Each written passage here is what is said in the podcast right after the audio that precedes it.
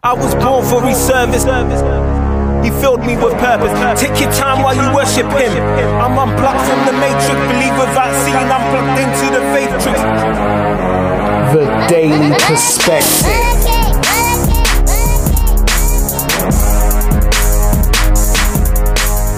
Welcome to the first episode of the Daily Perspective. Um, this podcast was created to be a look into the world from a Christian perspective, from but not just that, not from an overtly Christian perspective, but from the eyes of a flawed man. Um, me as an individual, I am someone that has a load of how do you put it intricacies to my personality. I, I'm I'm a product of, them, of my environment. I am a lover of Christ. I love being a Christian. I am devoted to my faith. I believe, but I am not square. I like to live life. I like to enjoy life, but I like to respect the boundaries of my faith. So I wanted to create a podcast that reflected that, that shared that vision, that um, allowed people to express their faith whilst being human without losing that sense of humanity, uh, that not hiding their flaws. Embrace your flaws because one of the most important things about Christianity is that we are products of grace. We are not supposed to, the law, Christ came so that the, the law so he would fulfill the law. Therefore, we don't have to try and fulfill the law. And I still feel that a lot of Christians try to live in this little pocket where they're trying to fulfill the law. I want you to live freely in grace the, the way that Christ wanted you to. So that's the essence of this podcast. In this first episode, we want to discuss um, this common phrase of we are in the world but not of the world. It's a phrase that I've heard since I was a child. It's a phrase that's commonly thrown around by Christians. You go to, to you'll hear I can guarantee that in one sermon in a year you will hear this phrase be used. So what does it mean? Let's I want us to dive into it. And um, on this episode with me today, I have Mr. Terence Johnson, or should I say Dr. Terence Johnson. I, am just I'm just saying that because I know you you don't yeah. you don't throw your title out there, but I, I, am yeah. doing it because I know it's entertaining for me. yeah, I, I usually don't do it, but yeah, that's that's right. I like. Like David said, I'm I'm Terence Johnson, or Dr. Terence, or however you want to say it. It doesn't matter to me. Um, but I am uh, co-owner of Our Progress uh, LLC, uh, where I um, I call myself a life excavator. So I help people uncover uh, their true gifts that leads them to their passion and their purpose. And like I said, we I've been knowing David for what has been about a year now, almost. Yeah, yeah, it's about a, yeah, it's been about a year. yeah, it's been about a year, and so one of the things that we both connected on was faith and like our belief in God and spirituality, but also taking uh, God out of the church and yep. putting him into real life and, and into the world. And I think that's where he really belongs. And I think we kind of relegate them to just Sunday morning. Yep. Um, so, uh, but yeah, so like I said, I'm, I'm, glad to be a part of it. And uh, I think a lot of what we talk about today is going to be an extension of this stuff that we've talked about over the past couple months and kind of expand and share with other people. But I'm, I'm just glad to be here. So, uh, so yeah. Um, Definitely. So I want to touch on something before we dive into things. But um, in your in your professional career, mm-hmm. You deal with you. Well, we won't. You've mentioned about being a life excavator now. Mm-hmm. That's mm-hmm. that's what you do now. But in your past, mm-hmm. you dealt with a lot of people from a therapeutic perspective. You you help people with a lot of that. Um, right in that in that time, mm-hmm. how much did your faith play in the way that you approached therapy, and how much of your how many how many times did you come across people from a Christian background, from a church background, that were hiding behind or were were were they'd experienced trauma but they weren't willing to embrace it because it didn't appear to be the Christian thing to do. You, Yeah. You're supposed to be this piece of steel as as Mhm. a Christian. You're not apparently you're not supposed to feel. You're not supposed to feel pain. You're not supposed to. But that goes against everything that the Bible teaches, in my opinion. So how, Mm-hmm. Yeah. how often did you come across that sort of thing? Yeah, so for me, like professionally, you know, we can't force our own beliefs on people, but if they bring it to us or explore it, then we can we're free to explore it. But as you were talking, one one thing, uh, uh, one of my former clients when I was doing uh, counseling in the university setting came to mind, and I remember when he walked in, and uh, you know, a lot of since I was like the only male therapist, I got most of the guys that were coming in. And I remember he came in and he had tattoos all over and all that. I was like, oh, here he go. Like I already know what this gonna be. I already know he's gonna be about. He was fighting, he was doing this.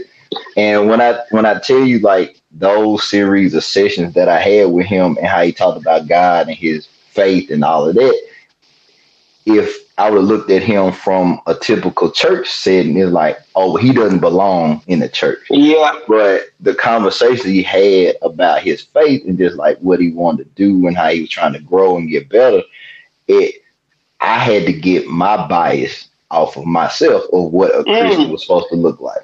Mm. And, and so say, he, say, say that again. Say that again. yeah, so that's that's what people don't realize too. Like when you're in the helping profession, a lot of the people that you help help you, but it helps Yeah. you take your blinders off of what you think Yeah. the real world is, or like people in the world what they're supposed to be like, or what they experience.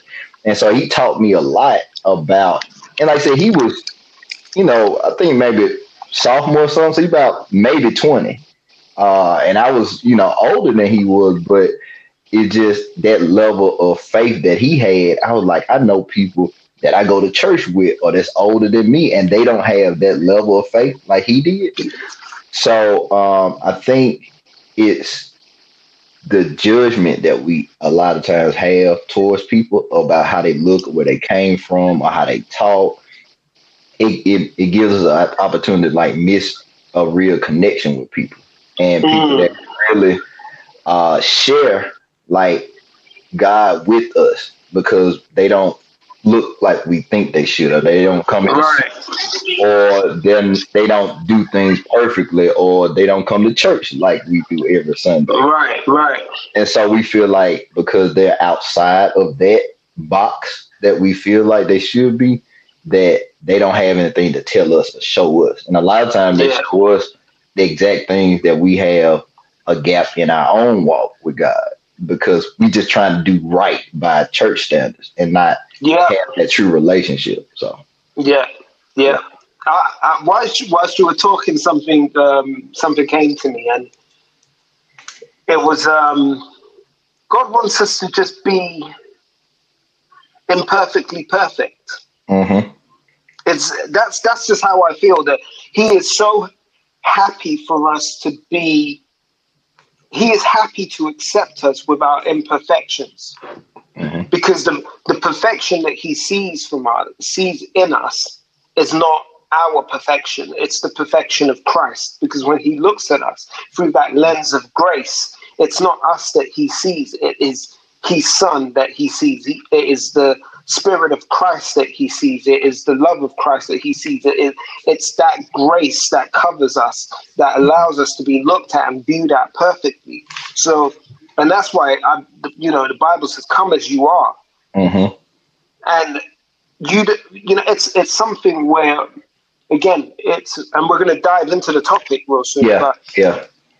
um as christians we've created this notion that you've got to be perfect before or this is the this is the perception that we give the world the outside world looking into the church. And and i hate unfortunately i hate to use that term of the outside world because at the end of the Mhm. day we shouldn't be separated. And, and i'm i'm really jumping into the topic already but um, um, the outside world looking in sees this they don't feel like they could belong because they Right. don't they see a bunch of people that appear to be perfect Mm-hmm. because we give off this persona that you must be perfect and we give this persona that we have everything together we have our Mhm. lives together we we are thriving in in relationships and in marriage. We are thriving as parents. We are thriving in, in our careers and money is good and there are no financial problems and there are no um, emotional problems and society accepts us as, and it's if we call it what it is it's all a lie. It's a facade. Mm-hmm. you know the reality is and um, i was reading i was reading um, something that billy graham wrote and when I, while, i was reading that he he said if your life is kind of without challenges and trials then you've got to question whether, whether you are really living how christ wants you to live because you know the, the bible says that we will be persecuted like christ was persecuted and that's where that's kind of your oh my my the world is is treating me so harshly the, the, everything around me is difficult because i'm trying to be like christ that means i'm walking correct that means i'm walking how i'm supposed to be if it's too smooth if everything is perfect you you might be doing something wrong Mm-hmm. you Yeah. know so Yeah. So okay, you you. Uh, I got a, a couple points. so I'm gonna go. I'm gonna go back to what you said with imperfectly perfect. So a lot of time we interchange those words to the wrong spot. So like you were saying before, we try and be perfect, but really the imperfect part is how you know how we should see ourselves because if we were perfect, we wouldn't need God. So Yeah. because we have those struggles and you know trials, tri- tribulations, all these different things that we have in our day to day life, that that creates a space for God. But the perfect part is how God sees us, and that goes back to like the grace part that you were talking about. So yeah sees us not as we see ourselves. And so like one of our mentors, he said he said this a lot. He says, you know, you know, you are, but you shall be. So the you are is kind of like where we are, how we see ourselves, but the you shall be is kind of what God sees us is where we can be when we're fully. Mm. And so it's like just because you are right now, don't get stuck on that part because he has another level of you that you shall be. And that's Yeah. in and so I think if people focus on that and not focus on what they don't do right, it's just knowing that anything is a lesson that is pushing me towards the the person that I shall be. So even if I make a mistake or I don't do right, all that stuff is part of my preparation, my progression to what I shall be. I, I, I, feel you. I feel you. Because that's um, the way you've broken that down is exactly how I feel people should view it's it's that it's that journey, isn't it? It's the start. Mm-hmm. You you are on a road. It, it, this Christian walk is not a sprint; it's a marathon, and Right. you you're right at the beginning. And who you are at the beginning of that, when you get on the start Mhm. line, who you are at that point is not going to be the same person that you are when you finish the race Right. you know, you are going to be a completely different person. And God already sees who you are going to become, as you said. He's, He Mhm. knows who you shall be. Mm-hmm. Um, but that's not for you to see right now. right. God just wants you to start that race. He Mhm. wants you to start running and trust that He's going to He's going to give you the endurance to finish the race. He's going Mhm. to give you the stamina to finish the race. He's going to help you get over that the obstacles that try to knock you off the off the race. hmm So- but I think uh, uh, another piece to that, though, like even though he does have that for us, we have a choice to choose that. So we have free will Yeah. too. So One hundred percent. So even if we do have, you know, future blessings and future things ahead of us, if we don't choose that and we can choose to go our own way, then we'll miss the blessing that God has because we want to do it the way we want to do it and not the way He wants us. Mm. Yeah, and and it's funny because we get mad at we get. I say Yeah. again. I'm I'm laughing because I'm looking at myself here. Uh-huh. We get we get mad at God when Mhm. something doesn't go right or something doesn't go the way that we thought it should go. But God has a, as you said, God has a blessing for us, and that Mhm. blessing is down that path to the left. hmm And, and when we get to the fork in the road, we look at the path to the left, and we're like, "Meh, I like, I like the path to the right. hmm I would have gone that way." So- all, all, all the time. the time. so we walk down the path to the right. The blessing is on the path to the left. We get hit with all kinds of drama and trauma on the path to the right, Mhm. and then we're mad at God. Oh God, why didn't you protect me from this? Why didn't you? But God is God is sitting back like you made a choice. Mhm. you you had the option to go the way that I wanted you to go. Right. And, and when that option was presented to you, you didn't like how it looked because Right. it did not look, it did not fit your perception of what you, the blessing should look like.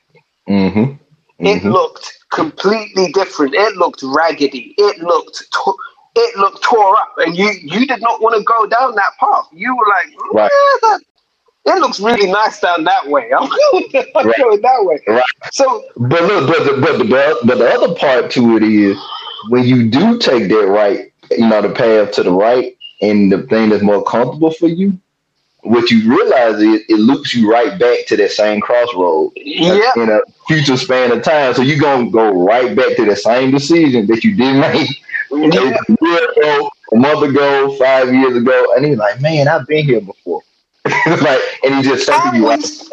and we still take the wrong path again. Yeah, yeah, yeah, yeah. That's how it So it's you know I, I, that's the thing I love about about um, true Christianity and true faith. You know, we've talked about the difference between religion and relationship, and what we are talking about right here is relationship. We are Mhm. talking about God is not going to force you to go down a path. You are in a relationship with Him where you can have a conversation and He can give you the choices and you can make your choices. And if you make the wrong choices, that's your, you know, that's on you. But He's not going to be mad at you, but you're going to come back to that same spot and He's going to give you the same options again and you have a choice to make that decision, the same decision again, or to make the right decision. Mhm. But you can do that loop however many times. But what you have to realize is that your time on this earth is limited. So you only have a, a certain number of times you can make the wrong decision and keep taking the wrong path. And you may end up missing your destiny. You may end up missing your purpose. You may end up missing your blessing because you mm-hmm. are so focused on what looks great to the what I'm, I'm going to use that word what looks great to the world Right. that that worldly perception of what mm-hmm. looks good you latch onto that and you go down that path. So i'm going to bring it right back to the original to the to to to the topic. Yeah. we are in this world but not of this world. Now mm-hmm. that is a phrase that i've heard. As i said i for me personally the first time i came to christ i was nine years old. I was mm-hmm. at a billy, Gra- billy graham convention eyes streaming with tears because something inside me clicked. Something mm-hmm. inside me knew that there was a god and that he loved me beyond I could ever, what I could ever imagine mm-hmm. or ever believe. Years down the line, I can't tell you how many times someone has from Sunday school to my uh, youth groups in my mm-hmm. teens, Mhm. to sermons in my early 20s, in my 30s, and even now as I'm venturing in my 40s. Mhm. I'm he- I'm still hearing people use that same phrase, "We are in this world, but not of this world." So I was like, "Where did this phrase come from?" Let me dig in the Mhm. Bible because I've even I have said this phrase. I have said Right. this to to younger people that I have discipled and. Um, Mhm. You know, to encourage them, like, look, remember, you, we are, we're in this world, but we're not of this world. And I, Mhm. I'm s- sounding like a like like a scene out of um 300. Right. Sparta. this is Sparta. but um, I was I'm there trying to encourage them and trying to Yeah. get them fired up, and I'm giving them the same rhetoric that I've heard throughout my Christian life, and I'd never really questioned it. I'd never really looked into it to say, well, is that exactly what the, the Bible says? And I, um, you know, in the preparation for Mm. this and over Mhm. the years, I've done my research, and I can, we can both categorically say Mhm. that the Bible doesn't does not say that. It is not those exact words. What people have done is they have taken some scripture and they have paraphrased, and they've taken that scripture um, and they have come up with their own I guess, their own phrase off the back of what the scripture says. What the Mhm. Bible actually says, uh, let me see, let me try and remind myself which one it is. I believe it's John 17, 16, if I'm Mhm. remembering correctly. And Jesus says that um, they are not of this world, just as I am not of this world. Mhm. So people have taken that and they've just run with it and they've come up with this. I don't know who the first person to coin the phrase was, but Mhm. that guy should have put it on a t shirt because it has stood the test of time. Everyone uses the phrase, everyone throws it about, and I get the sentiment behind it. But what um, what we have to appreciate is that um, you can't throw those kind of phrases out there without Mhm. context. Yeah. So, wh- when was the first time you heard that phrase? Oh. it had to be somewhere like church or something. It had to be early on. Um, but like like you know, my my kind of journey is kind of similar to yours. I think I got baptized when I was eleven, I think, or twelve. It was vacation Bible school. I do remember that. uh, so it's a lot of church sayings that come, you know, from growing up in the church. Yeah, Uh, Christianese. Yeah, and then you grow up and you're like, like, okay, let me find this scripture. Like, that's not that's not what it say. uh, and so like you go, you have to. Sometimes we have to unlearn some of those things that we Yeah, and, and really apply context to it. But as you were talking about that, uh, the scripture, John 17, 16, and kind of what I took from it and the whole of the world, you know, how you saying, you know, I'm not of this world. It, it's really more of the spiritual part. And I think Mm, that's a lot of you know when people you know you the people say like oh you in the world like oh you out there in the world you doing you know uh and basically it's a lot of that is the balance between the spirit and the flesh. And our flesh is always going to be in this world. Uh and the spirit is not of this world. And so that the spirit comes from from god. And and i think going even going back to what you were saying before, anytime that we get pulled off from what God wants us to do, is because we're listening more to what the world around us has to say versus what God is saying. So a lot of times we get lost because God is not our loudest voice in our head. And when mm. he when he's not the loudest voice in our head, then we're subject to any and everything. And so Yeah. that's and you know, even you know, even to say like, you know, it's not good for man to be double minded. It's like that's how you can be double minded because you got your own thoughts and then you listen to the thoughts of other people and all that. And so it's yeah, you.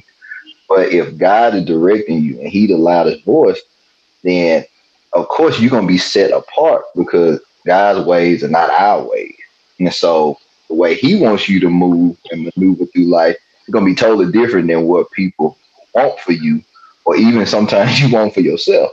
Yeah. So that's the I think in the in the phrase, I think the phrase kind of came about to try and explain that in a way, but it's not laid out like that. Yeah. So people can understand it's really it's really like spirit and flesh. And that's what it means. World, flesh, not of the world, spirit. Yeah. And and that's that's an it's an interesting point you raise because there is a clear distinction.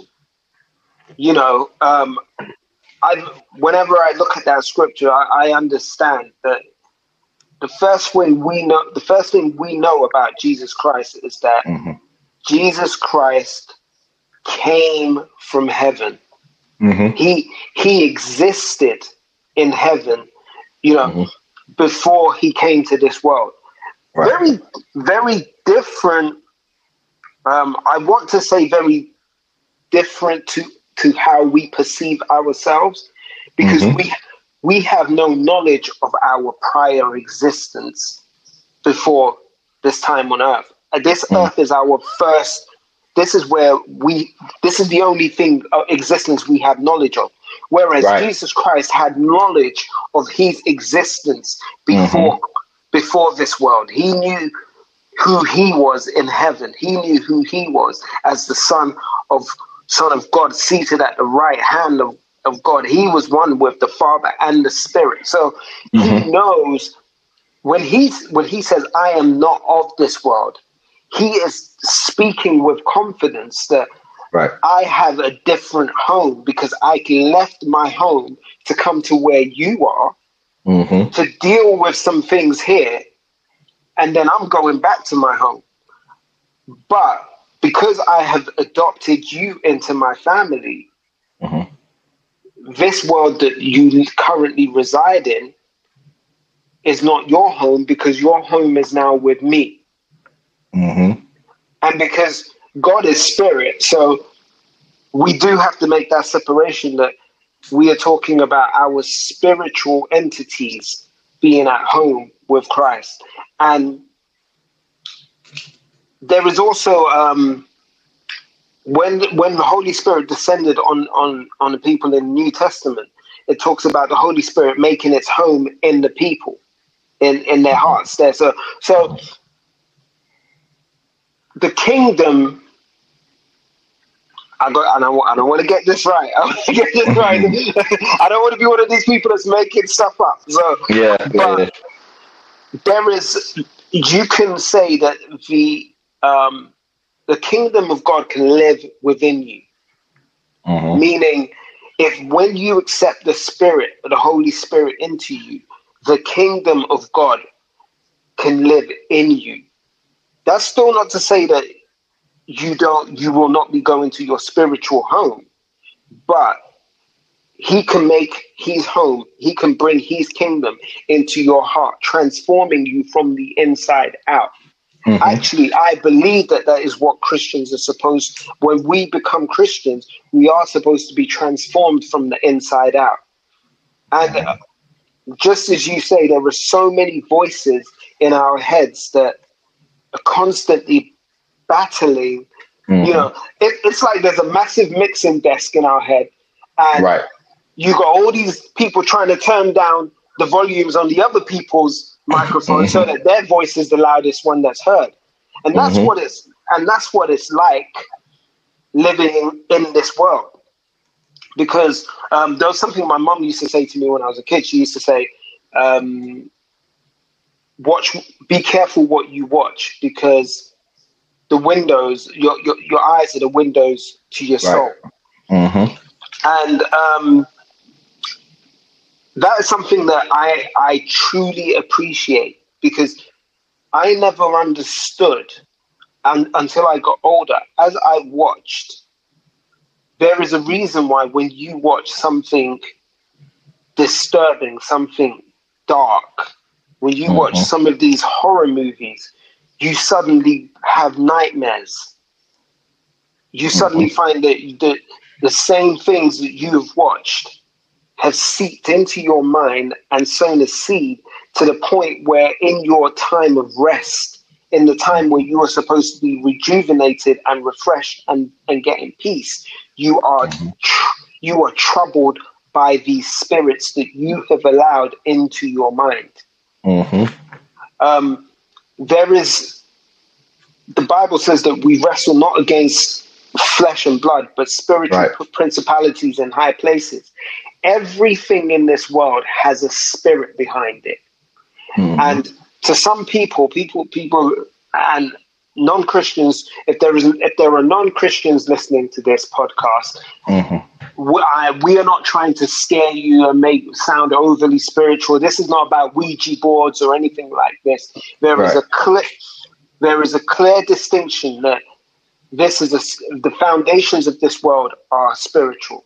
There are there is the spirit of God, and there are evil spirits. There are demonic spirits because Satan, who was an angel, was cast down from heaven and took his place as the ruler of dun dun dun this world Mhm. and he has his own spiritual army. There are demonic presences. People talk about ghosts and all these things, the apparitions and all these things that they see, because there is a spiritual layer that some people can tap into. Not everyone can do it, but there are people that can tap into it. It's a dangerous thing to play with, but there Mhm. are people that can tap into it. And the Bible says we wrestle not against flesh and blood, but spiritual principalities in high places. So everything that we see in the natural world around us has some level of spirit behind it. It's the same way when you see a crazed animal that is, you know, when someone has a dog and then this dog suddenly goes completely berserk and Mhm. is tearing people up, biting every single person in the neighborhood, acting crazy. I saw a video of a dog like this that they kicked it, they punched it, they hit it, they did whatever they could to try and get this dog to let go. And this thing was just not letting go. Its eyes were, it was completely crazy.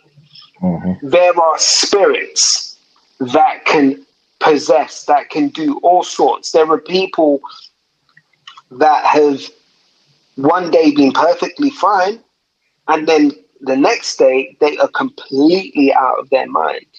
Mhm. There are spiritual forces at work behind a lot of things.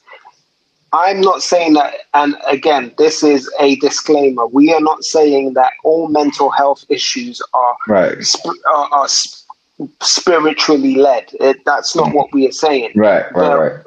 There are instances where that is true, but that is Mhm. not the case. But back to my back to my original point.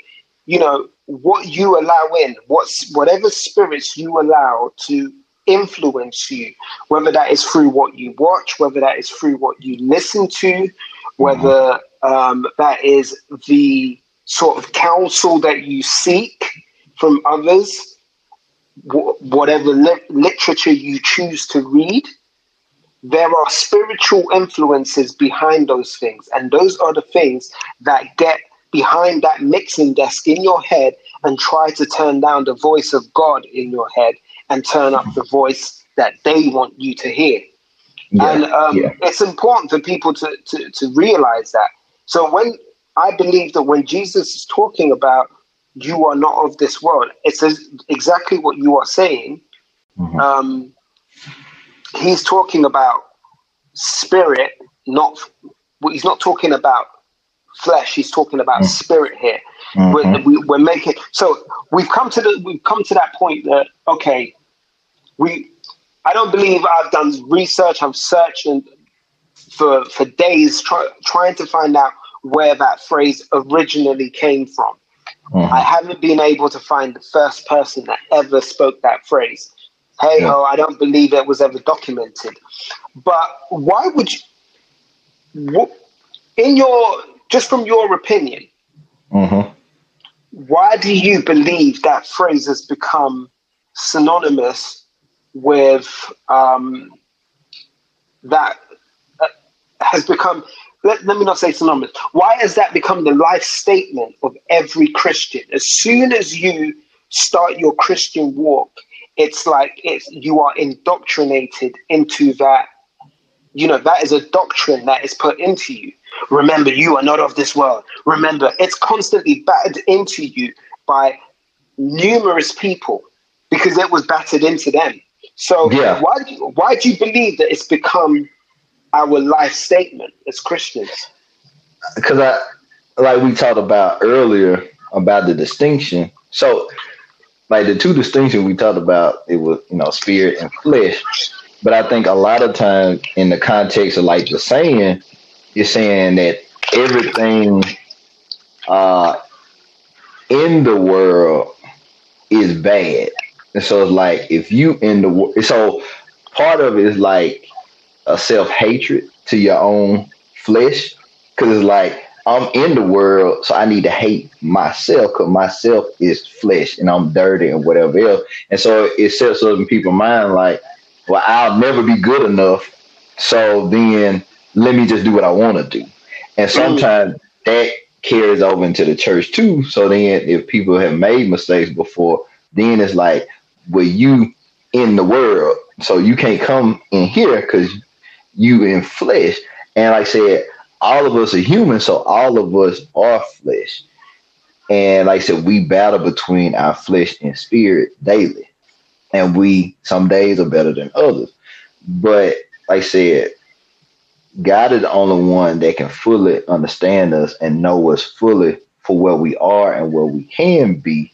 And a lot of times people have been our judge and jury and say like, oh, well, you're not good enough to come in here. You wrong. You never gonna be right and all that kind of stuff. So I think it, it the the phrase magnified from having a quick way to accuse people that are not doing right Right. and and and then it's kind of like well this is the standard and you keep missing the standard so then you in the world you're not and you and you're not of the spirit so then it's like people get cast aside and even even in the environment that we're, we're in now there's so many people it's like like if jesus was around right now it's a lot of like church people or ministers that be questioning what, what Jesus was doing because he would be Mm. going out. He'd be he'd be ministering to the people that are not getting ministered to. Like he'll be Yeah. with the people that again cast out or the immigrants or all these different people that people don't want to deal with or they want to cast them out and cast them aside. But that's who you know, Jesus was going through that when he was he was on earth. Like they didn't they didn't what he was doing because he went against he didn't make church people feel comfortable. Yeah. And and so it's the same thing today. It's like one thing one thing that bothers me, uh, and it always bothers me, is like a lot of you get the prosperity gospel and all that kind of stuff. It's like the whole time Jesus was alive, he never had a lot, but he did his purpose. But Yeah. everybody feel like I gotta have this and I gotta have a mega church and I gotta have this car and the house and all that kind of stuff. And God wants you to be blessed. But that's not how he operates. like yeah, You you you you touching on a you're touching on a future podcast right now. like that, that's not that's not how he operated, and that's how a lot of and like I said, we, each one of us have our points that we can default into different patterns or stuff that's not for us. But it's like that's why people are not attracted to the church. It's like, well, if I wasn't paying my money, if I wasn't paying good tithes, like, do you even know my name? Or. Mm. you know, like all this type of stuff because we've been conditioned to be good churchgoers and not. So so so so let, so let me ask you a question. Do Okay. you think that there is a possibility that when this phrase was initially coined, it was coined as a um, as a means to encourage Christians that were struggling with, you know, being new Christians? So let's take take for example um, a a new Christian that that's suddenly they used to be a party animal, used to go out, hit the clubs all the time. Um, bit of a ladies' man, or a, or Mhm. what's the what's the female equivalent of a ladies' man? Uh, we, we're, we're, not, we're not here to call no one no name. but you, you um you you know that person comes into the church with a heart to become a new person but they are struggling because they are leaving this life that they the only life they have ever known so could it be that the phrase was initially coined as a means to encourage them to say, hey, remember, you're in this world, but you're not of this world. You're not, you know, don't don't don't grow attached to that old life because that's not your real life. hmm Could it be that that was the original intention and because of the lack of context, because of the lack of um, real discipleship behind the use of the phrase, it's become this safety blanket that we hide behind and use incorrectly. And we'll get on to why I think we use it incorrectly. Yeah. But do you think that that's a possibility? I mean, it, it could. Uh, but as you were talking, what I was thinking about and what usually doesn't happen for new Christians is they get walked through the Bible of all the people that did wrong in the Bible and did like real crazy, outrageous things, killing people and all this kind of stuff. And they're like, we don't, we don't get that, and, and usually that's not preached to us. And so it's like, I think for a lot of new Christians, if they knew the people in the Bible that had did stuff similar to what they're doing right now, they will feel better about like their past stuff. But a lot of times we just always go into God gonna you know, we're gonna be better in God and then you know, he gonna forgive us for our sins and all that kind of stuff. But the real bad stuff that we feel like guilt or whatever toward, we're not shown people in the Bible that experience those same things. Yeah. And I think and I think that gives us like a separation because a lot of times if you didn't grow up in the church, your first entry point is saying like I'm not them. I'm not like the people in church. I'm far away from that. And instead of having, having the entry point saying like these are people in the Bible that did the same stuff you dealing with. They went, they did all this stuff, and God still used them. And I think that's the part that that gets glanced over. To like, throughout Bible and all these different people that had all these different issues, God still used them great. Most of the time, the people that did the worst stuff, He used them the best. Yeah. Uh, and and I think that's why uh, when when people that have a long past of things, when they really get passionate about about God and they really get to work, they have the most effectiveness because they know where they came from. And so Yeah. like they went all out doing wrong, they're gonna do all out doing right. And Yeah. I, I think, you know, I think we devalue people's testimony. Uh, Mm. and because we do that, a lot of people could be blessed by the mess that people have overcome, and they don't get to share that in a way that they not, you know, it's not used against them or it's used to kind of make them feel bad, but Right. it's it's pieces of our past that is meant to help other people. Like what we went through, like any experience that we had is not for us. Like God used us to then use that struggle or event to help somebody else that's in that old same situation. Right. I, I see. I love what you just said there because that again, that is something that has become sort of core to my faith. That Mhm. um, I live my life as an open book. Everyone that, that that knows me knows that I. For me, there is no there is no question that I'm not willing to answer and, and, and Mhm. situation that I'm not willing to talk about because I believe and I appreciate that God has allowed me to survive certain experiences so that I can encourage someone else who may Mhm. be going through that same um, that same experience. And if we don't share our testament testimonies of how we overcame, or even if we don't feel we overcame, how right. we survived, right. how we endured, and how we we may have crawled our way through that that period of our life, but mm-hmm. hey, I'm still standing. It did not break me. It did not take away my faith. It did not pull me away from Christ. It did not make God love me any less. If we shared those testimonies, if we shared those things, we would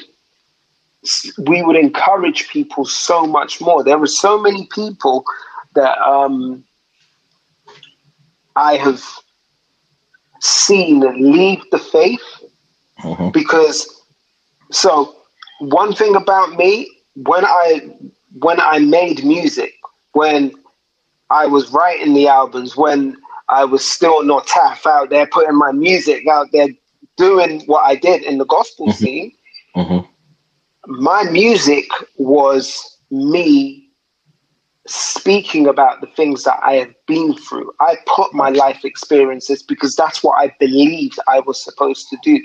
I mm-hmm. talked about my struggles with pornography. I mm-hmm. talked about my um, struggles with my insecurity about my own identity in terms mm-hmm. of not feeling accepted by people or feeling less than than mm-hmm. worth anything.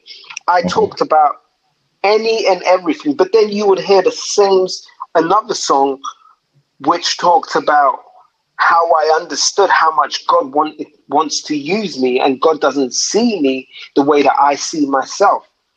So um, I had a song called um, uh, which uh, uh, I can't even remember the name of the track right now. It's gone out of my mm-hmm. head, but yeah. it was it for the longest time, I'd believed and I'd known that God wanted me to teach. Now, I misinterpreted that, believing that God wanted me to be a pastor. And I I did not want any parts of that. Mm-hmm. I did not want to be a pastor. I I I even looked at going to seminary. I looked at all the different things and I was like, look, God, this this isn't me but I knew that I was supposed to teach. So in in in, in that song, there was a line where I said, um, you know, running down the road because I'm I'm called to be a pastor. But I misinterpreted what what I believed my calling was at the time. Now, you know, ten years, eleven years later, I'm still on that journey, but I have a you know, with conversations through, mm-hmm. you know, this this is not a sponsored post, but conversations with yourself and learning uh-huh. more about what you do with iProgress, mm-hmm. I started to understand more about embracing my purpose and not having mm-hmm. to do it in whatever the traditional way that I believed it had to be done.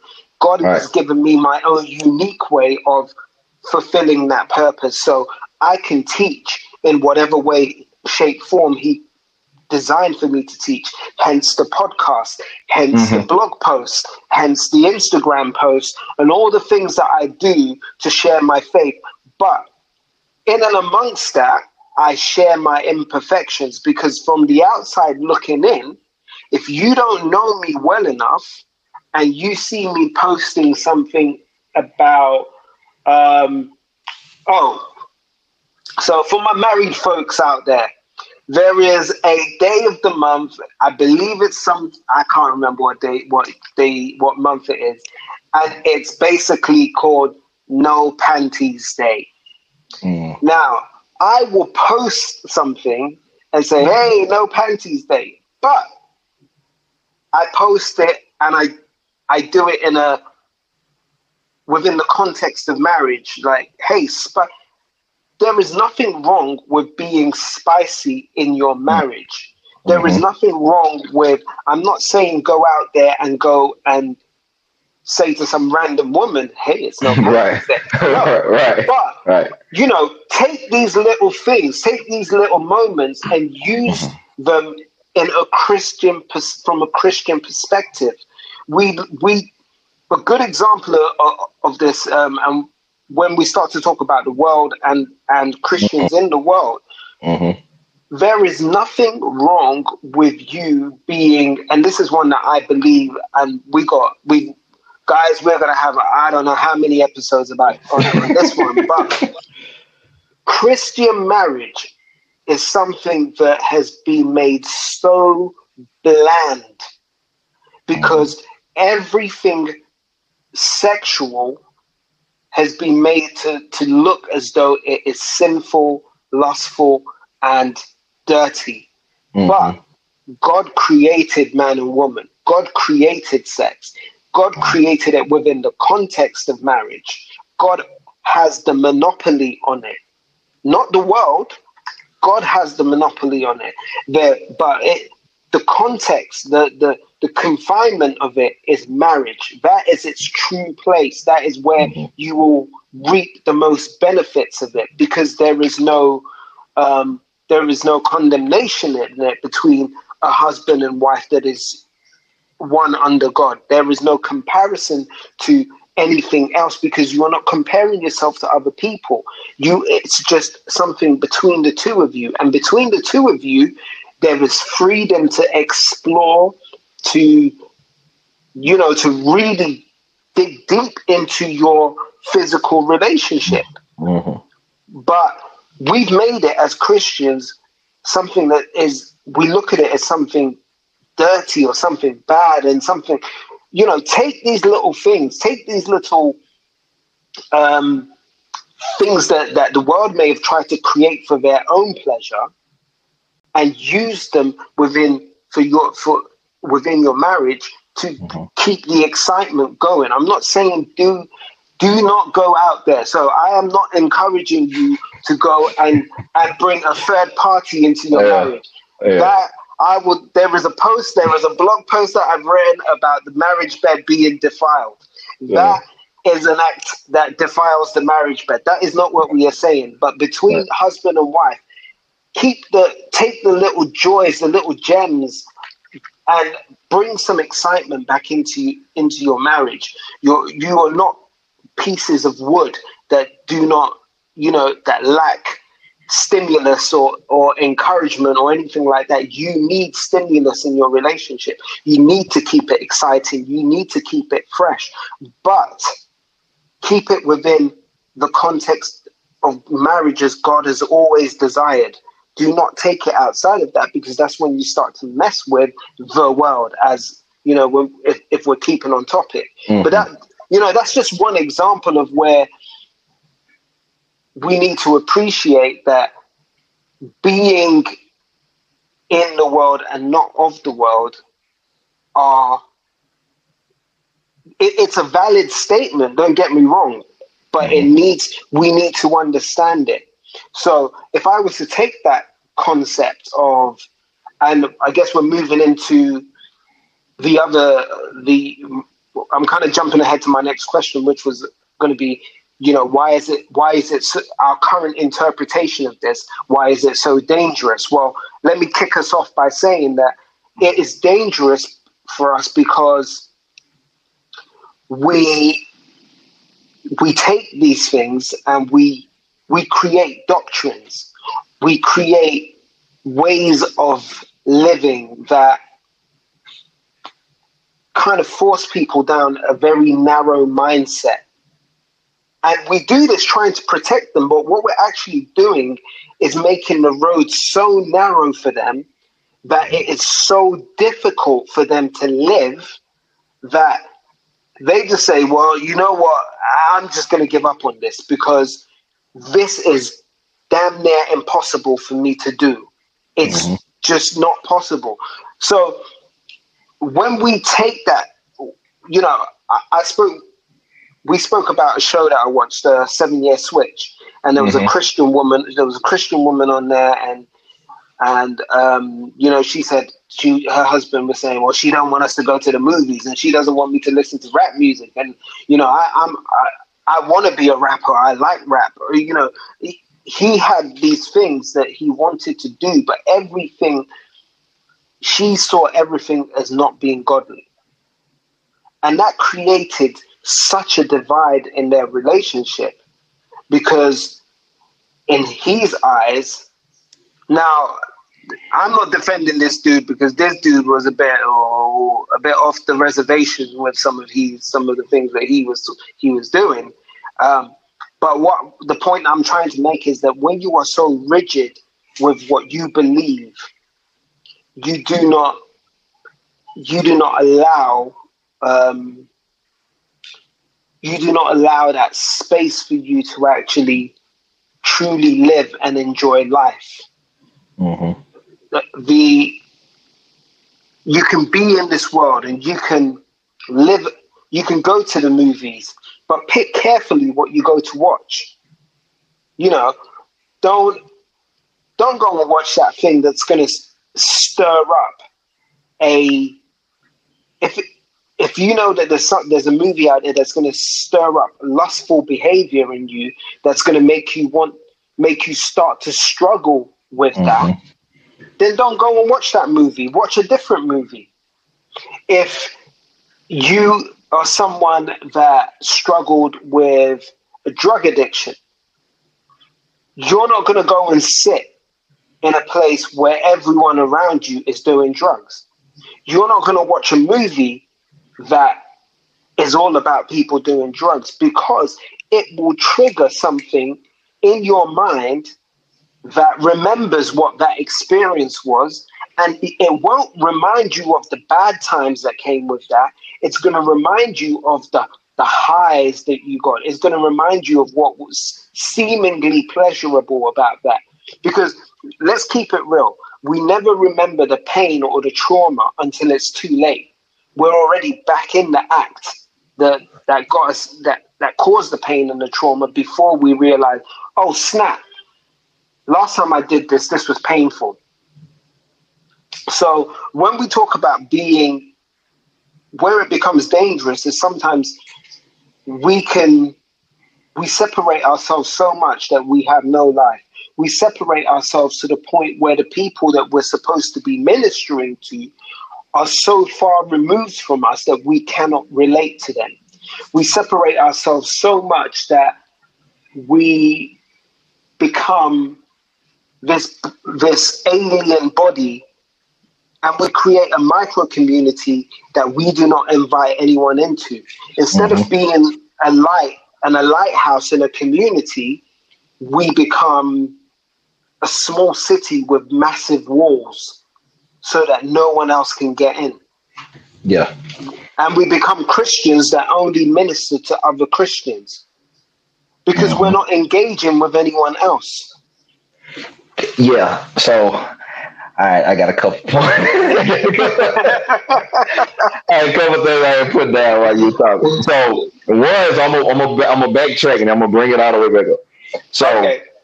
one thing I was gonna say earlier when you were talking about as far as you know you felt like you were supposed to teach and you thought that meant preach uh, and so what i wrote down was you know the church is not the only pulpit mm. so a lot of us and especially like a lot of us that we feel like called and we feel that God is calling us towards something. A lot of times we don't want to say like, "Hey, I feel like God calling me," because they're like, "Oh, you called the preach. Oh, yeah, we've been waiting on you." And like, no, no, no. I don't think it's it, but I feel like he want me to spread a message to people, uh, yeah. and that's necessarily relegated in a pulpit setting. And so, like you were saying, the different avenues, whether it's like online or podcast or whatever, that's what he can use. But also, and when you were talking about as far as like what you take in, uh, what, what, I what I thought about was like what you see is what you get. So the stuff that you're looking at is what you're gonna get back. Mm. If you don't like what you've been getting, you need to change what you've been looking at. A lot of times, that's what gets our focus off because we see the shiny new thing or this or whatever. Like, ooh, let me ooh, and we get distracted so much. But if that's all you focus on, that's what you're gonna receive in return. And you know, that's why it's okay. So just like context. So like I like to go walking. Uh and so I go like on nature trails. So you know when you when you kind of sometimes people walk stand directly at the ground, so they looking at their feet and looking at. Yeah. Other times people, you know, their eyesight is kind of like eye level, but then sometimes people kind of look farther up. And the farther you look up, the more trust that you have that wherever you going, you own the path. And so if you trust the path, you don't have to see the path to know where you're going. Yeah. And a lot of times that's what happens with us because what we looking at is so low or so beneath what we supposed to be looking at. It takes us so much longer to get where we're supposed to get to. Cause you know, like when you looking down and watching where you going, it takes so much longer because you like, I just gotta make sure, like, okay, I don't want to get out. And so you just like you were saying, a lot of people, that's the narrow part. Is like, okay, I can't do this. I can't, okay, I, let me check. See, did I do this today? Did, did, I, did I read my Bible like I was? Okay, let me. And so you just Yeah. watching and checking and you going back and forth. And he's like, man, I'm exhausted. But it's like, it's like, okay, in my relationship with God, and if my sight goes toward where He goes, wherever my feet go, He directing. So as long as I got my sight on Him, my Yeah. steps, He gonna order my steps. So I don't have to be worried about where I'm going. Like God know where I'm going. He the GPS. So like Yeah. Yeah. Yeah. where you want me to go, that's where I'm gonna that's where, Yeah. that's where I'm yeah. gonna. I hear you. I get that. I get that. So, and then the, the other part, when you're talking about with people, I think the other part that really gets people kind of disheartened is that they feel that wherever they are, that God can't use them. It's almost like Mm. like they trash. It's like I'm dirty. I did this. Like God don't want me. He, like He not really put me over here. So I ain't, ain't no sense in even trying to get back on the path because I, I did too much. But you know, God can still use us, and especially when new Christians come in, it's a lot for a new Christian to do. And I don't want to say do as far as task or responsibility in the church because I think sometimes that gets people burned out too because they're so eager and they get into church work so much, and, but they burn themselves out. They do too much and get distracted from their relationship. Uh, so they go more into the work instead of the relationship. And I think a lot of, especially if you're eager to do, you get burned up and burned out And, and, and churches and churches are notorious for taking advantage of people Right. that want to work in the church. Right, right, and, and but the but the other piece you were talking about as far as like you and I can't even remember the phrase. If I remember it, I would say it because it go with what you were saying. Pretty much like people, they so uh heavenly that they well, I, it's something like I'm messing the phrase up, but it's something like this: like they so heavenly that they're no earthly good or something like that, something like that. Mm. But it's basically they try do stuff so right that they don't have any effectiveness with real people. And that's kind of like Yeah. what you were talking about before. It's like, yeah, you can you can have a strong relationship with God, but that doesn't mean that you you have to separate yourself from being a person or being a human. And people want to know that you're human before you start throwing scriptures at them and telling them what they're not doing right and all that kind of Yeah. Well, One is that not what the Pharisees did? That's that's what Yeah. the Pharisees did. They were Yeah. legalistic, and that's and to me, that's where we're heading with this phrase. We become so legalistic in the way that we think that Yeah. we don't. We kind of nullify grace in the whole. We use a statement in a way that nullifies grace. Yeah, and one one thing I was thinking about with that too, and it's something that I, I've said before, like on one of our live uh, for our progress, is that, um, and it's a different way of thinking about this. So it's like most people, you have people that like, oh, I just tell it how it is. Like I just, you know, I'm just real. I'm just me. I just, you know, whatever I say, it just that's what I'm gonna do. But and especially like in the in the setting that we're talking about too, have we earned the right to say what we want to say to other people? And a lot of times we haven't built up enough relationship with people to tell them something about their behavior or whatever like that. So like if you just meet me for the first time, you can't tell me what to do. I don't know Yeah. you. so like, I, I, don't, I don't care what you say to me. like, okay, yeah. But if you've invested time and you've had conversation with me and you really get to know who I am, if you then come to me like, hey, and you know what, you you you just doing too much today. Yeah. You know, Yeah, I've, I don't see I've got to respect your opinion. Right, You, right. That, you know, you've got someone, that individual, you have to earn the respect of that individual before Mm-hmm. you go and try and make opinions or Right. give suggestions about how they're living. It's, Mhm. and I think we forget that. We forget. It's it's funny because at work, even as a Christian, I don't care how long you've been a Christian, Right. you are not going to go to your boss and say to your boss, um, "Oh, you're doing that all wrong," Mhm. um, and you need to do this. You you do you're doing too much in this in this eh, at work. You're doing too much. You do blah. You wouldn't do that because you would get fired. Right. But when you go to work, you prove yourself. You prove that you are knowledgeable in what you do. You prove that you have, you deserve respect when you speak on certain matters. Hmm And then when you've earned that respect of your boss and your colleagues, you can go, you have the authority to go out and make certain statements because people will actually say, actually, he knows what, he or she knows what they're talking about. I'm going to Mhm. listen to what they're saying. So Mhm. if you know to apply that in a professional setting, why do you think that you could bypass that whole process in a in a private personal setting? The same rules still apply. The human beings are human beings, whether they're in the workplace or not, whether they're in the church or not. They still want to know that you are credible before you come and voice, before they listen to any opinion that you are voicing. hmm hmm Yeah.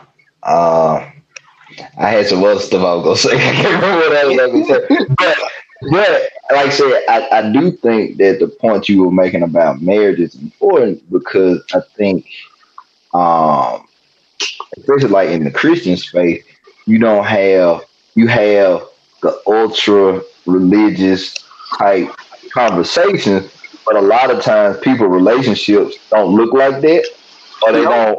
You know what I'm saying? So it's like people they're like, I, I hear that and I can see that, but that's not what I deal with when I go home. Uh, or when I have an issue or concern, it doesn't sound like that. It's not like, oh, well, you know, it's not all nice and Christiany and all that kind of stuff. It's like Mhm. we got stuff that happened and stuff like that, and it don't sound like what you're saying. Yeah. And I think that's what I, I like the way you framed it as far as you can bring elements that help to strengthen the relationship. It doesn't have to look like the world does it, but then you don't have to be so uptight and so regimented into Yeah. you can do anything and you can't enjoy, you know, your spouse. And I think that that's something that a lot more people probably need to hear, uh, especially in the Christian space, because that's what, from a church perspective, that's what we've been. It's been like taught to us. That's how we were taught to emulate that thing. Yeah. Getting to it is like that. That's not, you know, that's I, I don't. That's not in the in my Bible. What y'all was saying that it's gonna go like this. Like I don't know you were talking about, but I ain't found that one yet. So, uh, so I, I think I think that was I think that's good, and I think you know that could be part of like you know the platform that got you know got for you next as far as using what you earn and giving it to people that's in those same situation. I didn't want to Oh, say that. for, oh, for sure, for sure. I'm, uh, uh, me, me, and uh, me and my wife have uh, we have some stuff planned. So uh, we we we were even talk today. We were even talking about names for that for, for what we want to what we want to do. But yeah, what exactly what you're saying there is. Um, so just from our experience, we were married I was 23, she was 22 when we got mm-hmm. married. And me growing up in the church, I came into marriage with this white picket fence ideal of marriage that oh this is now that we're we're as Christians we're and we're getting married it's going to be just like this. It's going to be amazing.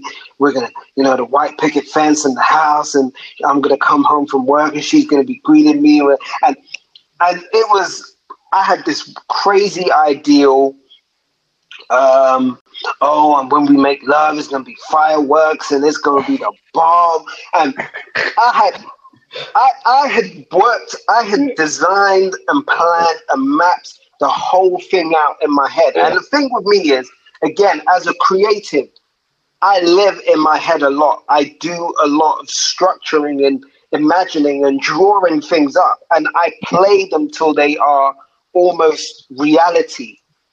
But Yep. when we got, you know, we even had to deal with people thinking we were having a shotgun wedding because they thought she was already pregnant Mhm. because we were so young. But because I believed so much, I knew that she was my life partner. So I didn't see the point in waiting. So we got, you know, and we've been together six years anyway. But we we got married, and then the reality of marriage hit. And in the first year, I was looking at her like, I don't know who you are. and she was looking at me the same. Mhm. And we had a cho- by the end of the first year of marriage, we had a choice to make. Do we do we live and hide under this fake Christian? Oh, um, oh, how are you guys? Oh, we're blessed. Do we do that, Mhm. or do we sit down and say to each other, we need to figure out how we're going to make this thing work? Because I know you love me, I love you, but we're not getting along and we're not figuring this thing out. There, are, there is so much going on. How do we make this work? Mhm. So at that point, we made the decision buy as many books as we could to understand how each other think. The biggest thing was learning how to communicate. And she had to teach me how to speak about things. And men, this is something that we need to understand. Mhm. Open your mouths and speak. Mhm. let those let those words be free. Mhm. There will be there will be tears, there will be pain, but what is spoken is better than what is left unspoken. Yeah. And you need to speak, you need to learn to communicate, you need to learn to communicate effectively, you need to learn to fight fairly. Because again, when we first started to learn to communicate, I just used to say whatever, you know, it was always about one upmanship. Oh, she said this to hurt my feelings. Well, I'm, I'm going to hurt her feelings. I'm Mhm. going to say something that's really going to hurt her feelings. Mhm. And, you know, that is not how you disagree. That is not how you resolve a disagreement. You res- if, if, if it's truly a relationship of love, then your resolution should not be about saying something to be hurtful. It's saying something to be productive and to move the conversation in a direction of reaching an amicable resolution. Mhm. There is learning how to compromise. There are so many things that you are not ta- taught. Um, the only thing that people focus on in the church when when young people want to get married is, oh, amen, good brother. That's that's that's you're making the right choice. You know, it says that it's better for man to be married than to burn with lust. Mhm. Correct. That is true. But a man is is also required to be mature when it comes to marriage because you are taking you are assuming a position of responsibility and leadership in a home. You have to be. The Bible says that uh, husbands love your wives as Christ loved the church. Now, Mhm. if if we look at how we as the church act in relation to Christ, we act crazy. in the UK, we say we have a term where we say you're moving mad. Mm-hmm. As the church moves mad on a regular basis. Mm-hmm. so you've got to look at that. So if if Christ says love love Christ husbands love your wives the same the way that Christ loves the church. Christ loves the church irrespective of how mad the church moves. So husbands, be prepared to love your wife even when she is moving mad. Even when she is doing something completely crazy, you are called to love that woman. And in you loving that woman, the way that and extending that same grace that Christ extends to the church to your wife, it shall be it shall be reciprocated because she will learn from you. She will learn to love you how you love her. But the onus is on you as the head of the household to demonstrate that first. And a lot of men are not emotionally mature enough to do that. And we have to learn to do that. And that's not because they don't want to, that's because we have this stupid ideal in society that men do not show emotion, that men must be strong at all times, that that crying is a sign of weakness, whereas crying is a sign of strength because you need to be in touch and in control of your emotions to be able to cry and show vulnerability. Vulnerability is not a sign of weakness, it is a sign of strength. So there are so many misconceptions that we teach men um, as society that lead them into these destructive um, pa- destructive patterns in relationships. Right. And man, I've got so much to say about that topic.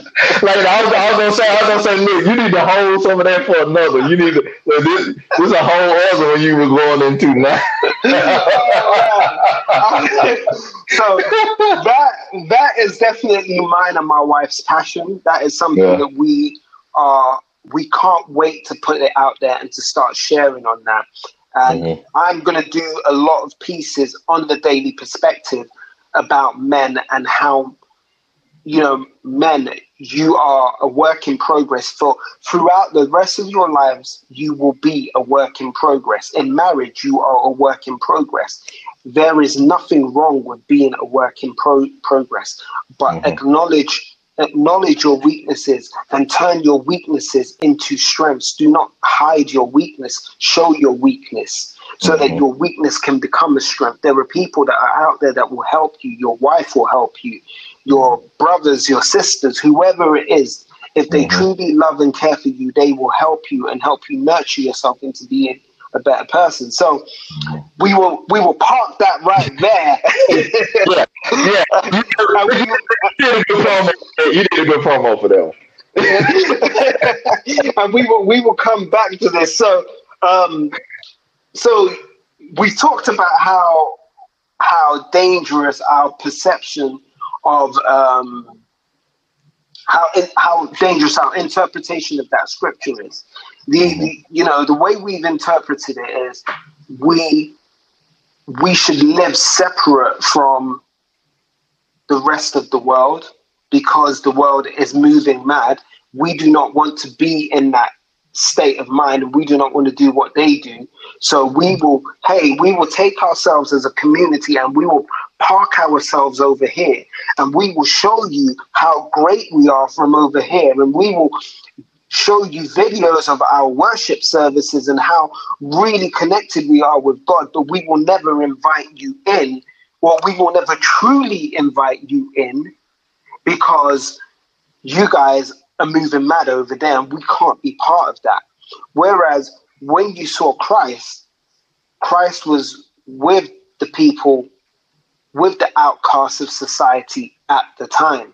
He wasn't doing what they did he wasn't he he wasn't characterized by the same behavior but he was not separate from them he was in and amongst them and i love the way that you've put it about um there was something you said earlier which i i've always also believed that you know when christ was on this earth Mhm. christ did not have a home to call his own Right. he did not have worldly pos- or material possessions. Let me use that phrase. But in the church and under the prosperity gospel, and not just under the prosperity gospel, you might find there are other other people that may say that they don't preach the prosperity gospel, but we live in a we live in a capitalist society that has infiltrated the church. The modern church is not truly the church of the book of Acts or the book of Hebrews that we know. Um, the church that we know today is a corporate entity that is driven by capitalistic models. So, how the people that we are listening to that are telling us A, B, C, D, and do this are driven by a system that is all about material gain and all of this stuff. They are telling us to do these things and we live separate from these people. We are not really engaging. We are focused on, um, we're saying that our material possessions are a sign of God blessing us and that is showing the favor of God on your life because you are blessed. Mm-hmm. You know, you are you are blessed because you have these material possessions. Whereas none of those things are listed as the gifts of the Spirit. Mm-hmm. Not once in the New Testament, not once in the book of Acts, not once in Hebrews, Colossians, Galatians, or anywhere does it talk about material possessions going up exponentially as you gain favor with Christ. No, when you gain favor with Christ, your love for others goes up. Your empathy towards others goes up. Your willingness to sacrifice yourself for others goes up. Your willingness to do more for others goes up exponentially. Your desire for material possessions and selfish gain goes down. So it's completely contrary to what we're hearing. So we've created a micro community that separates itself from the people that it's, we're supposed to be ministering to. We talk about not being part of a worldly system, yet that micro community that we've created is founded on the same capitalist structure and the same principles that drive the world but we, it's become more dangerous because it's just this pocket that's a bit cultish because we don't engage with people outside of that community. Actually, mm-hmm. we put ourselves in a position where we are disillusioned and we have bought the lies that of the world that have been sprinkled with a bit of truth and we're soaking it up on a daily basis and we are making it and we are building doctrine. The most dangerous things that we as Christians do is that we don't even read the word ourselves. We take the word of the pastor that speaks on Sunday and we we accept it as canonical scripture. Whereas you are called to question what you are hearing and to confirm it in the scripture yourself. Read it, it is a relationship between you and Christ. Hear from Christ yourself. If something does not sound right, that is the Holy Spirit in you mm-hmm. nudging you and giving you discernment that, hey, that is not the truth. That is a lie sprinkled with a bit of truth. Mm-hmm. Read my word to truly understand what I what I say about that. So for me, that is the biggest danger that we have created, you know, that is how the danger that we've created in the way that we've interpreted that scripture of being in the world and not of it.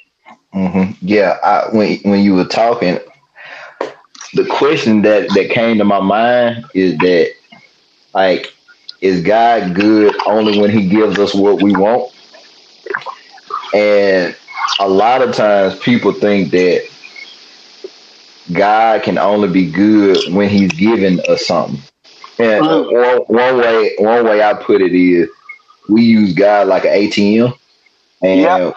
we, always trying to put the code in. Like, okay, God, like I need to get a withdrawal right quick. Like I need a little money. I need you pay my car note. I need this. I need that. And let me put put these codes in and let me get my withdrawal. And I, will see you next week, or you know, I'll pray a couple times.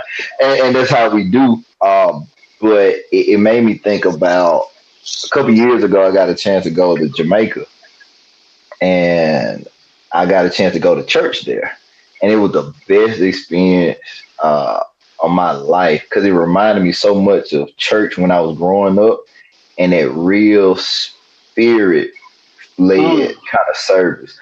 But like to put it in context, so and like so I'm I'm in America.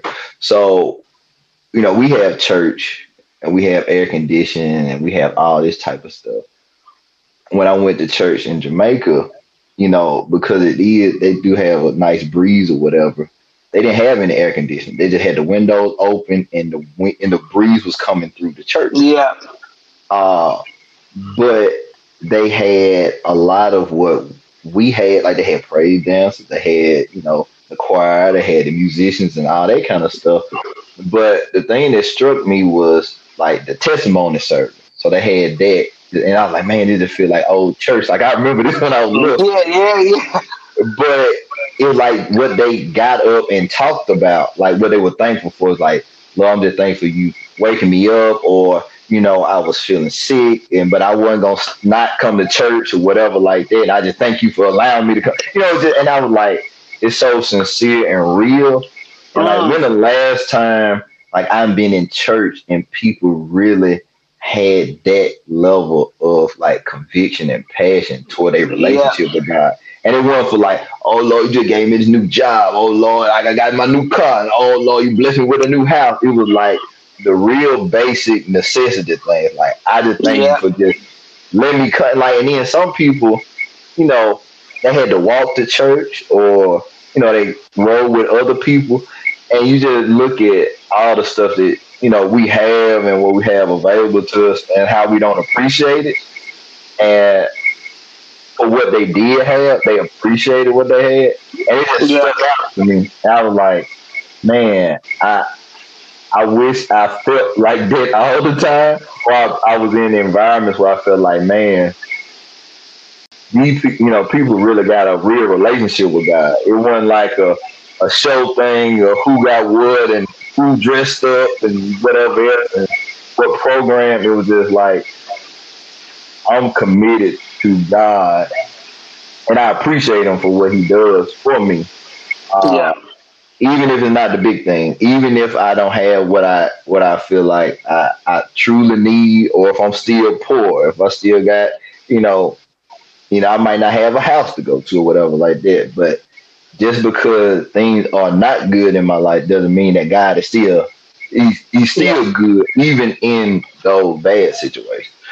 The and, uh, absence of material possessions is not the absence of Christ. Right. And it's right, not right, the right. absence of favor. And I think that that is a message that the church needs today. The mm-hmm a lot of people have come to believe that the absence of of worldly success, of that capitalist ideal of success, is an is the absence of God's favor. But I put it to you today that the the, the proof in the pudding of God's favor on your life is mm-hmm. the fact that you woke up this morning. Because mm-hmm. the Bible does not promise you a tomorrow.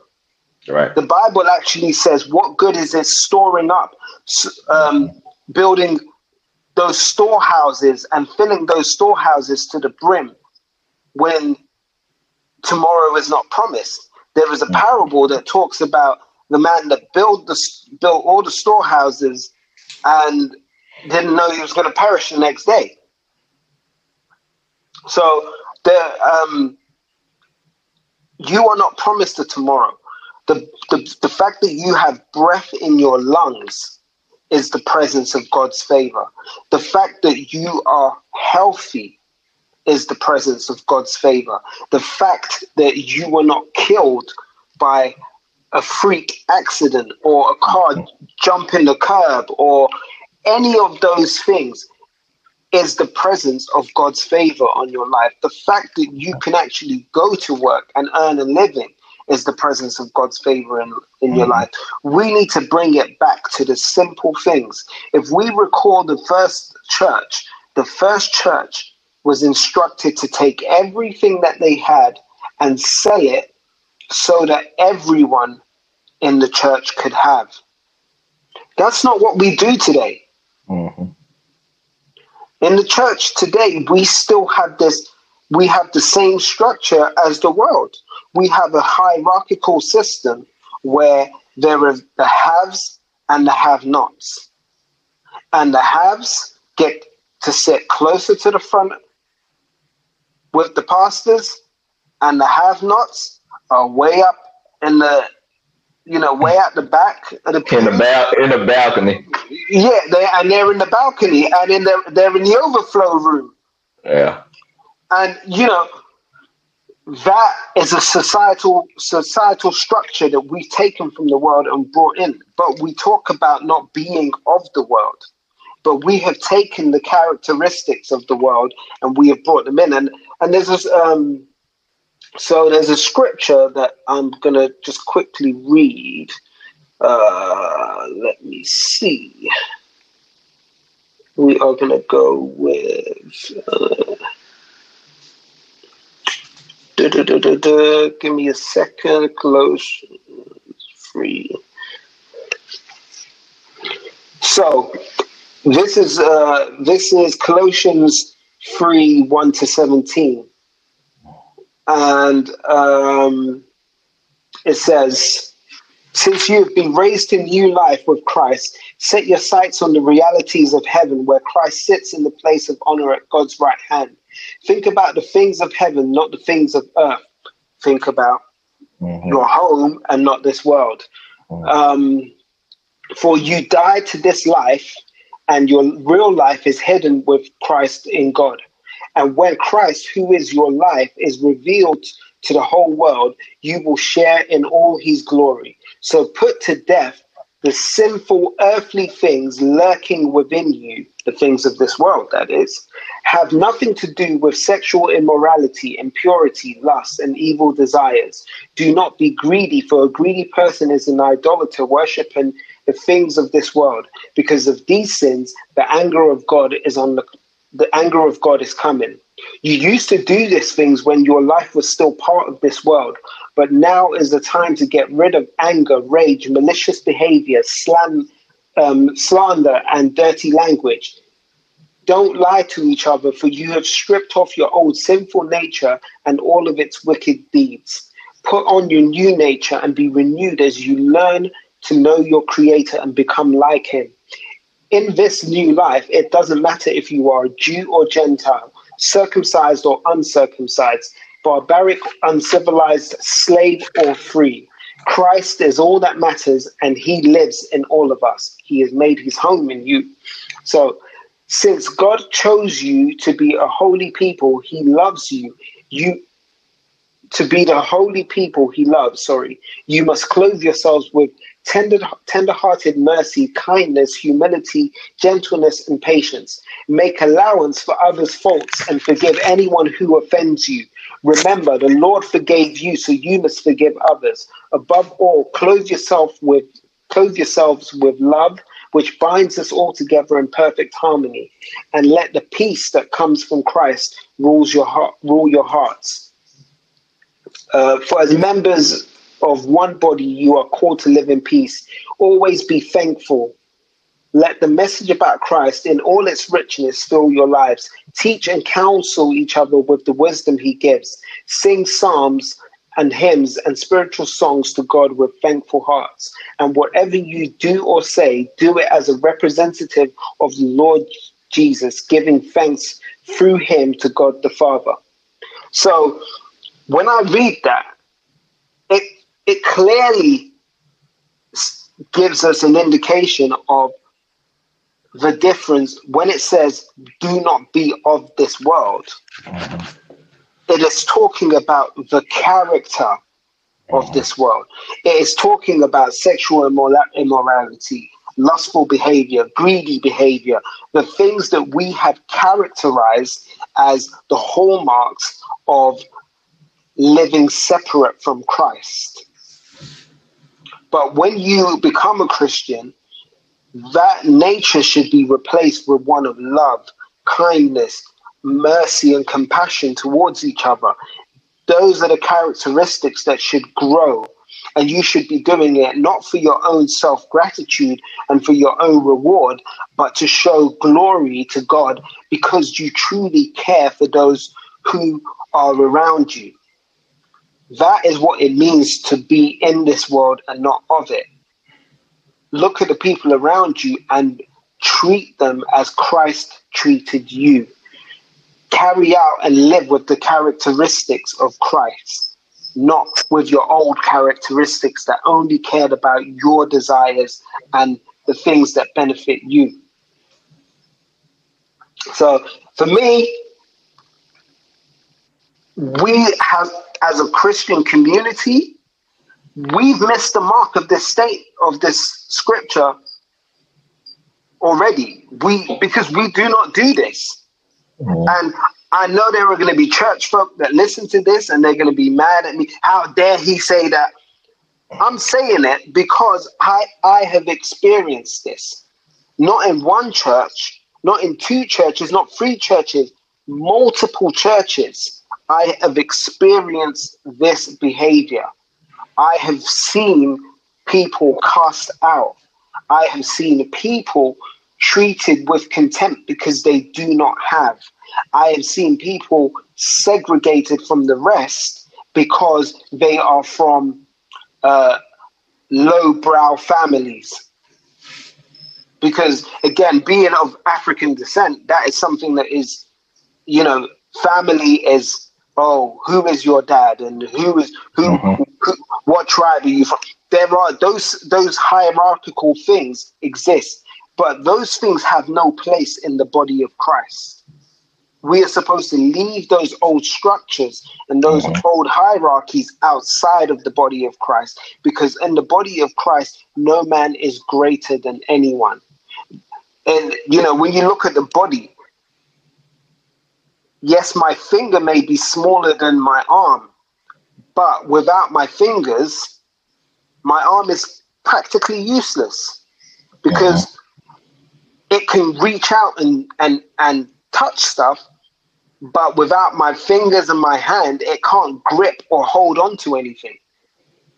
So it's great having a big powerful arm or whatever but if i don't have the small power the small fingers and the hands i cannot do much with the with the big powerful arms there is no part of the body that is more important than the other every part has its own function and part to play.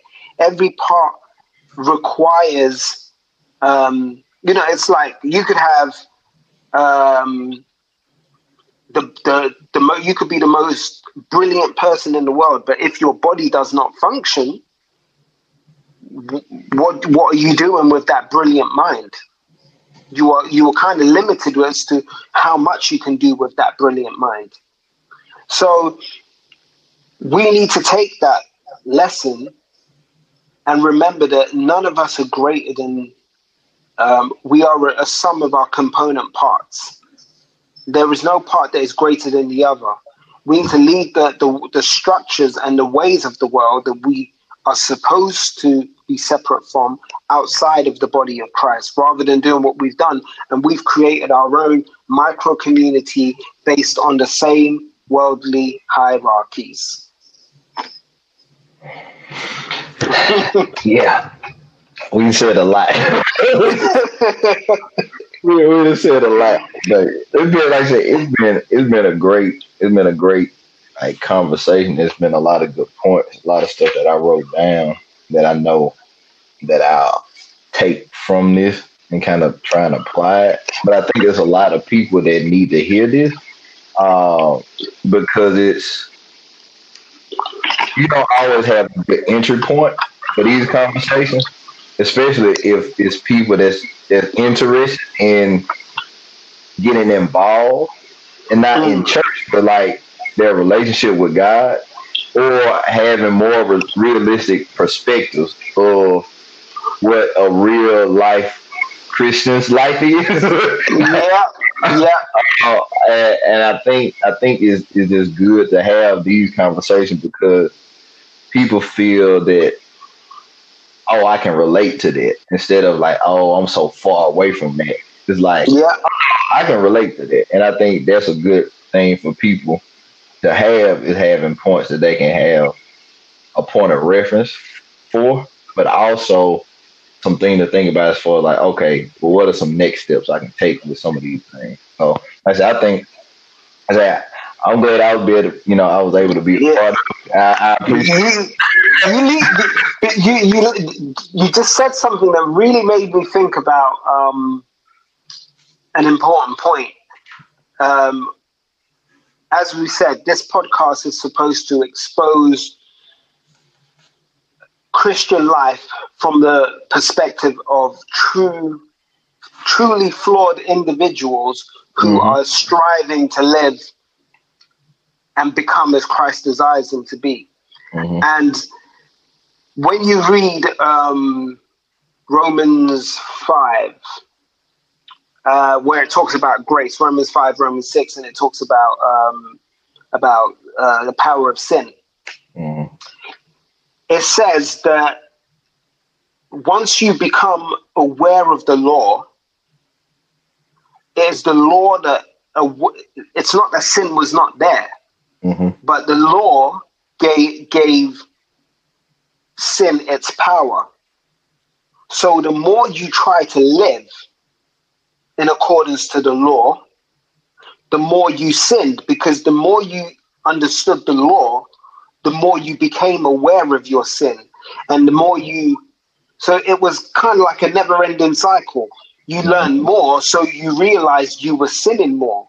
So every action that you where where you thought the more I learn about the law, the more I, the, the better I am to protect myself.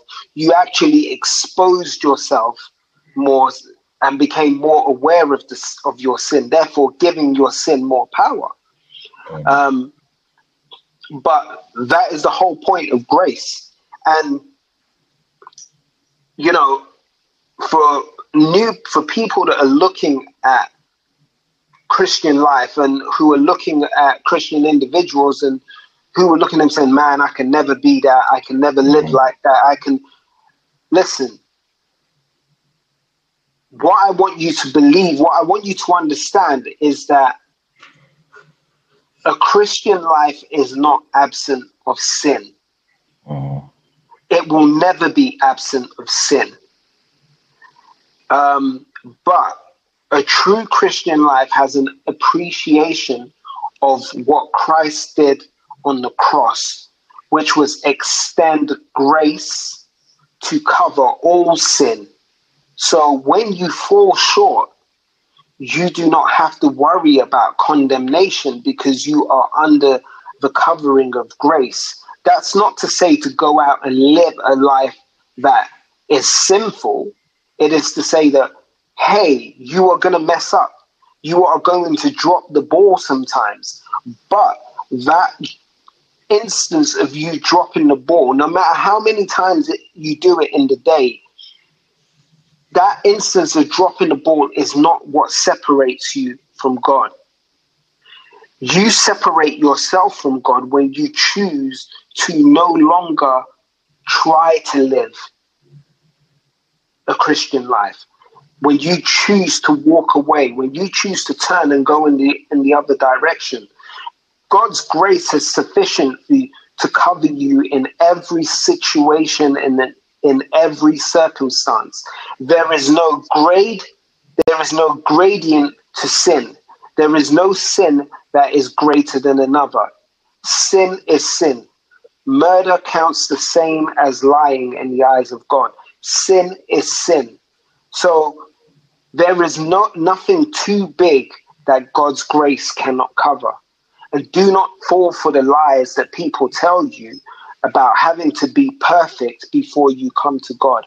Come to God as you are because He wants you as you are. He has a purpose for you as you are. He has a life that He has mapped out, a brilliant, perfect, love filled, fun filled, joy filled life that He has mapped out for you, starting with you as you are today. So, I got that off my chest. oh man, man, Terrence, we we have talked, and, and this is how it is whenever we're. yeah. It, I know we're recording it this time, but this is how it is whenever we talk. Yeah. We talk. We talk about so many things. Um, Yeah. And, you know, personally, I have to say thank you to you because, as I said, without speaking to you over the course of the last year, I would not have taken the plunge to actually chase my purpose. Mm. So instead of running f- from my purpose, um, the encouragement that you've given me Mm. as, you know, by allowing me to be part of your journey in developing iProgress Mhm. has you know given me the tools that I needed to take the bold step of starting to run towards my pu- purpose rather than running away from it. Um, Yeah. You know this pod, this podcast, the Daily Perspective, was created three years ago or maybe longer, Mhm. and it's taken me three years to do something that. Um, you know, I've come out of my shell and done something that I was so afraid to do. And Yeah. it's it sounds very strange because I've been an entertainer. I've been on stages in front of thousands of people rapping and and not really afraid of anything. Yeah. But to put myself out there in a podcast and to actually speak and and to share my truth Mhm. was a very scary and um, daunting experience for me. Uh, it, was, Yeah. was a daunting task. So, you know, for me, there's a massive thank you to you because just the encouragement over the last year has helped me to get to this point. And for anyone that's listening, I'm gonna let Terrence do the rap, rap, rap, but, um, but for anyone that's listening and is struggling with getting to grips with their purpose or living in a state where you know you are not doing what you were created to, do, I encourage you to reach out to Terrence and his organization and start a journey to help you unlock your true potential. And, and Terrence, give them, give them the, give them the details of where they can find you and, and, and all that good stuff. Okay, yeah, I, I do that. Yeah, uh, yeah. Again, David, I, I appreciate the opportunity. Uh, like I said, um, like we we connected through uh, like a networking app, pretty much, Yep. and uh, like it was just so many similarities from that first conversation. I was like, man, he grew up like I grew up, and he grew up like in, in the UK, and like I like my church, like I grew up in. But uh, you know, over time, like I, it's evolved, and it's just been so many good conversations we've had over the over the past year about like different things, with life, and purpose, and all that. And so, like he was saying, pretty much that's what I feel like I'm called to do in this phase of my life, especially my career, uh, is to really get people connected to their purpose. I really feel passionate about that because I feel that the issues of the world are because people not working in that purpose. And because they're not connected, know, we have things going on in the world. So it's not that the world is bad, it's that people are not connected to what they really supposed to do. Because God equipped us with things to solve issues that's going on around us. But if we're not aligned to that, then we can't do it.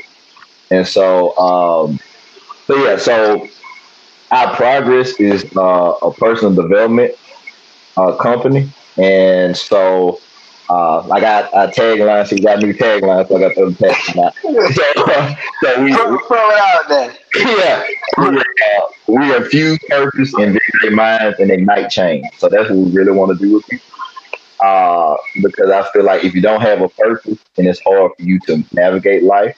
If you like we were talking about before, you have to have a renewed mind. You have to invigorate your mind towards what you want to do, and then you have to have something to ignite you to kind of give that fire, that spark to actually do what you want to do. And so that's what we try and do for people. Uh, if you are interested in connecting with us, we are on Facebook.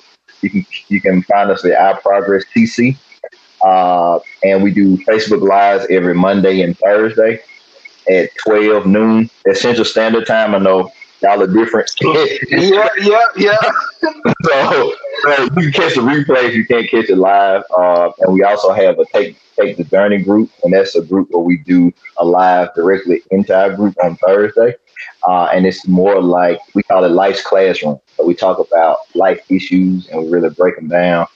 Um, and we try and keep it real interactive, real kind of uh, kind of like just being at the house talking to your friends. And really keep it really accessible for people. Uh, but we also will start having online workshops and trainings that we're getting off the ground now. So those should be available sometime soon. Uh, and just like what David was saying, my business partner he, he focuses more on relationships, and so we will be doing some more workshops on healthy relationships, and my business partner will be doing that.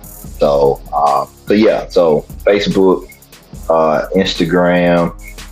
Uh, if you're interested, just send me an email. You can send it to info at iprogresscc.com. Uh, and I think that's all of what we got right now. But yeah, so if you get connected to us on Facebook, you'll see all the rest of the stuff we got going on. Or you can go to our website, www.iprogress.cc. Uh, so yeah. Awesome, awesome, awesome. And uh, you can you can get connected with the Daily Perspective at uh, www. Uh, www.thedailyperspective.co.uk. So that's www.dailyperspective.co.uk. Uh, you can catch me on Twitter at dydaily. You can catch me on Instagram at dydaily. Um, and I'm also also newly back on Facebook. Mhm. Um, yeah, but I, I, I'm still getting to grips with that. After two years of being away from Facebook, it's uh, it, I'm, I'm back on there. Um, don't send me no crazy requests because I won't accept. Yeah. but um, yeah, get connected. Definitely visit the page, read the blogs. There are some interesting things that I've written. I've written about the gospel of grace. I am a big believer and um, I push the gospel of grace. I think grace is what is missing in this world. Grace has the power to transform your life, your relationships, your outlook. So I truly believe that once we start to understand God's grace in our lives, we start to understand our um, our our reason for being and our relationship with Christ. So definitely check out um, the blog post about the gospel of grace. Um, and yeah, tune into the next episode. Um, we will be dropping episodes on a weekly basis. So um, I'm super excited about that. Keep keep close to me on Instagram. Um, that's where where I will probably do a lot of sharing um, about when the new podcasts are dropping. Hopefully, you are either tuning into us on um, well whatever platform you, you want to, Spotify or uh, Apple Podcasts or Google's Podcasts, whatever it is. But we are trying to be available wherever you need to reach us. So uh, thank you for tuning into this episode of The Daily Perspective. I am your host, Mr. Daily. I want to thank my guest uh, and co host. and you will definitely, definitely, definitely be hearing it from uh, Dr. Johnson again in the future. Um, yeah. all right. So God bless everyone and uh, be safe.